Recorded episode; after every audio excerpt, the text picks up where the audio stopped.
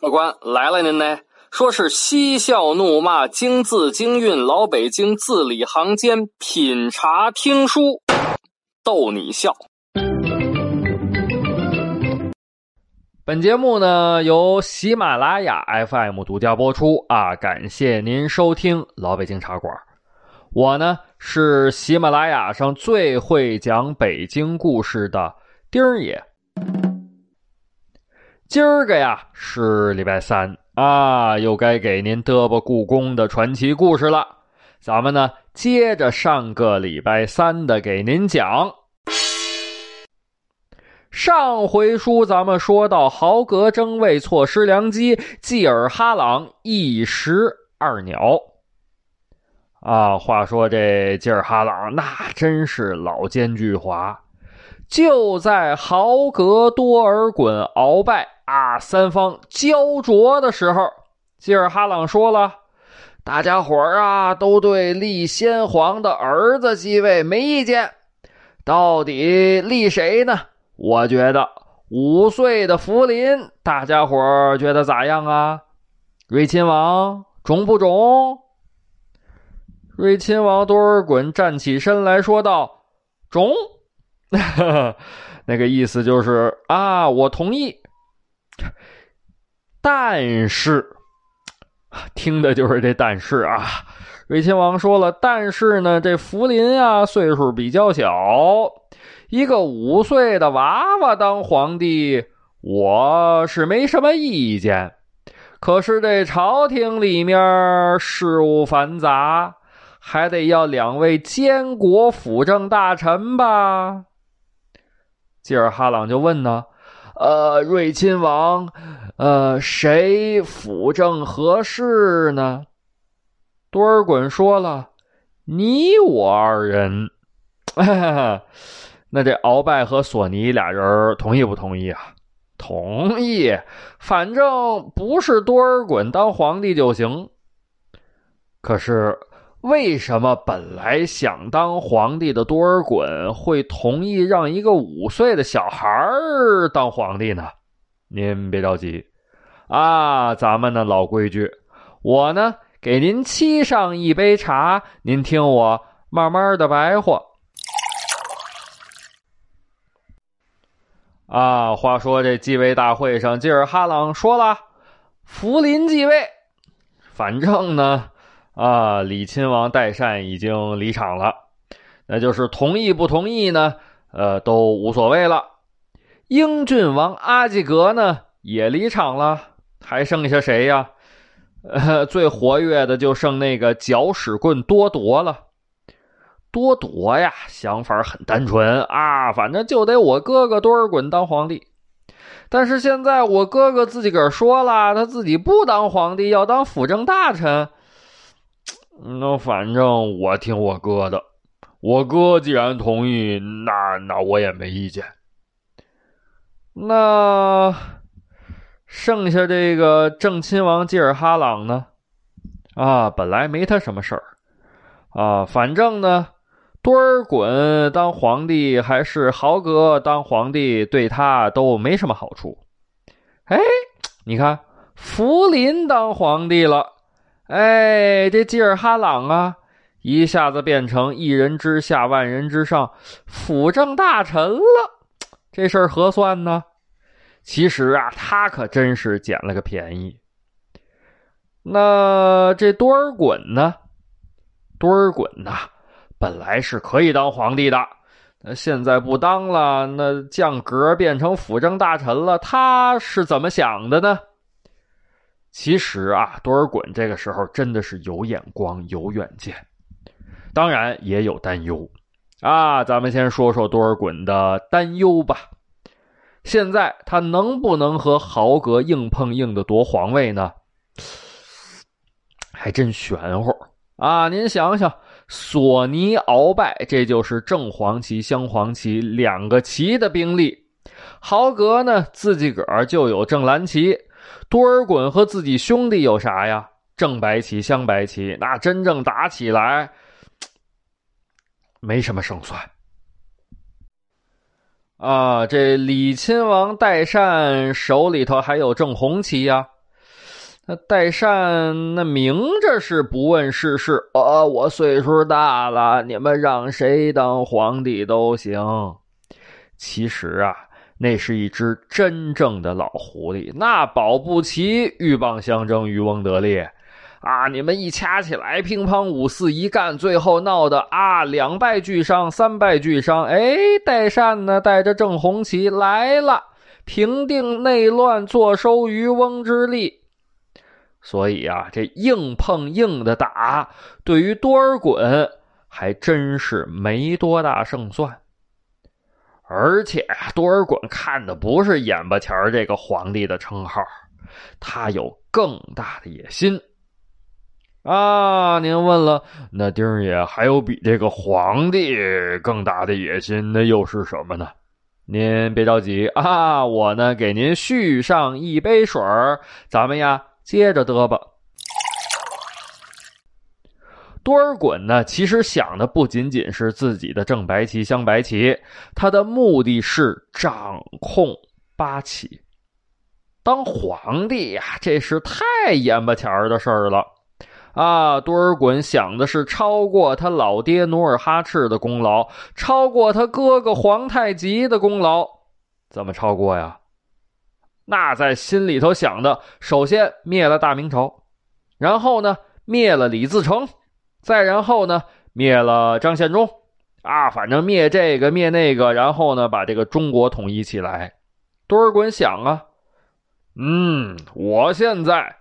就要个皇帝称号，我就跟他们火拼，那太目光短浅了。小不忍则乱大谋。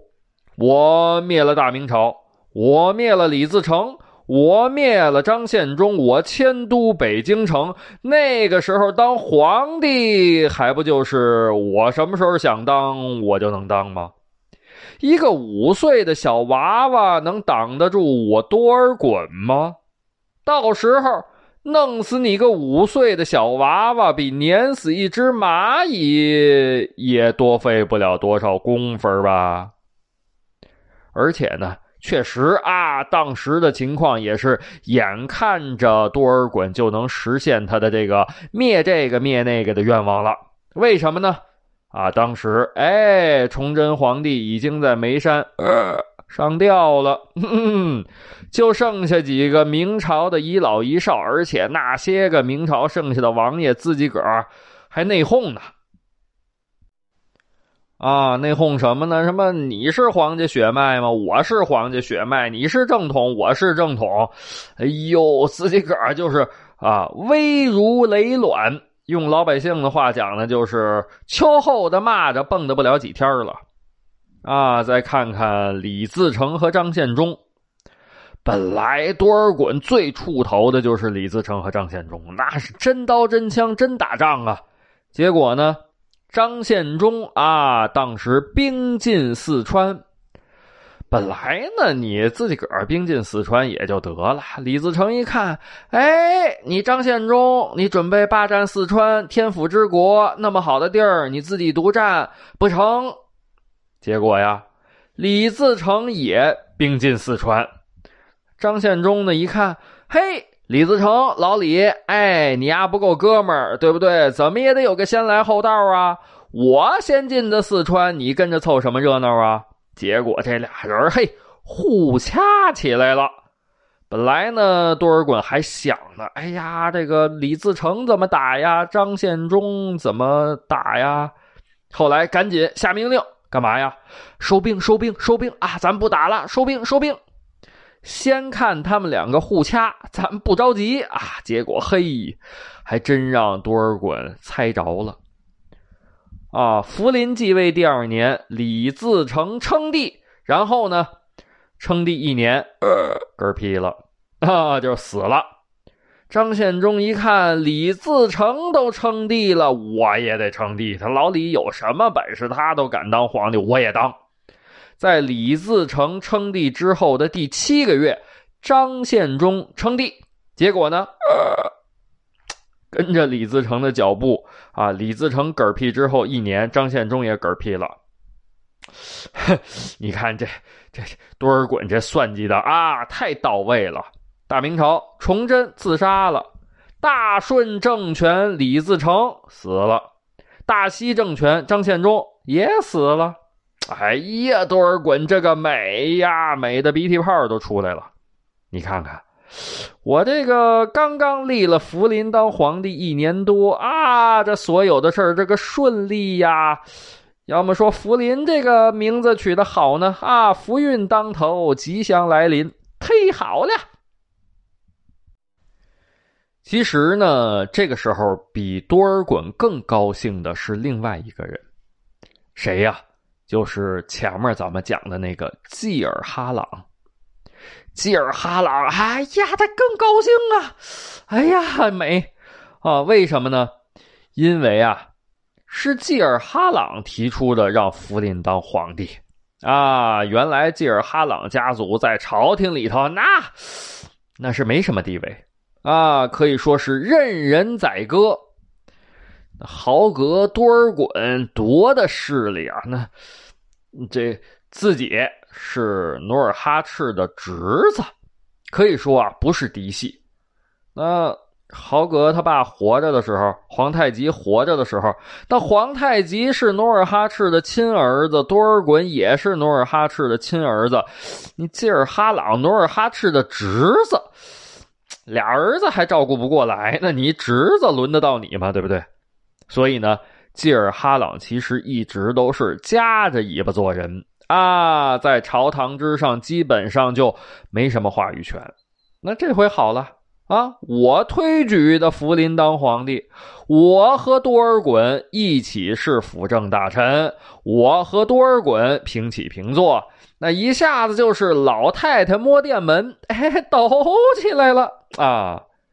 这努尔哈赤家的江山呢，现在我济尔哈朗家也能分一半了。但是，济尔哈朗绝不是小富即安的人。济尔哈朗呢也明白，也知道啊，这朝廷里头有定时炸弹，如果不赶紧排除，早晚得爆炸呀。那什么是定时炸弹呢？就是当时啊，支持多尔衮和支持豪格的那些个人啊，您想想。支持豪格的人本来是准备豪格面南背北登基坐殿之后，自己也就跟着官升三级，享不尽的荣华富贵。那支持多尔衮的人也是啊，对不对？有朝一日我们家多尔衮啊面南背北登基坐殿，我自己也跟着官升三级，享不尽的荣华富贵。可是呢，您济尔哈朗一句话，福临面南背北登基坐殿。您等于把人家支持豪格的人和支持多尔衮的人的前途都给切断了，你说人家不恨你啊？那恨得牙根都痒痒啊！那怎么办呢？最好就是使用黑暗森林法则。您问了，那丁爷什么是黑暗森林法则呀？啊，这黑暗森林法则呢，当时没有啊。那为什么呢？因为这个法则的正式的命名出现在刘慈欣老师的著作《三体》里头，啊，大概其的意思是这样的啊，就是有一座黑暗的森林，黑乎乎的，反正也看不清楚，每个人都是拿着枪的猎人，就像幽灵一样在森林里头啊，悄无声息的行走。啊，尽量不让自己发出一点响动啊！连呼吸都必须小心翼翼。每个猎人都必须得小心，因为呢，林子里头到处都是一模一样的猎人。如果任何人发现了别的猎人，能做的只有一件事，就是砰开枪把对方干掉。为什么呢？因为你没办法判断别人什么时候嘣一枪把你干掉，所以你要做的就是嘣尽快把对方干掉。啊，吉尔哈朗在当上辅政大臣之后就开始动手了。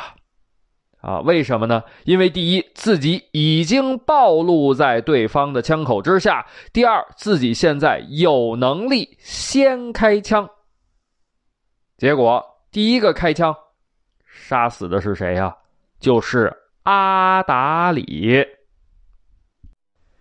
啊，您问说，那丁爷为什么先杀死的是阿达里呢？在这个清史稿里头啊，是这么记载的。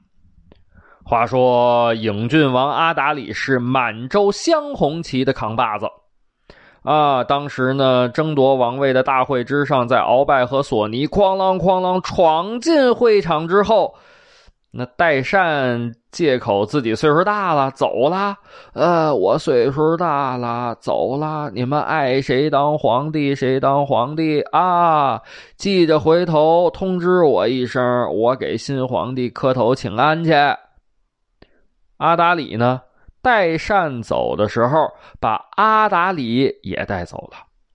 这代善呢？他是阿达里的亲爷爷啊。那爷爷走了，孙子也跟着走呗。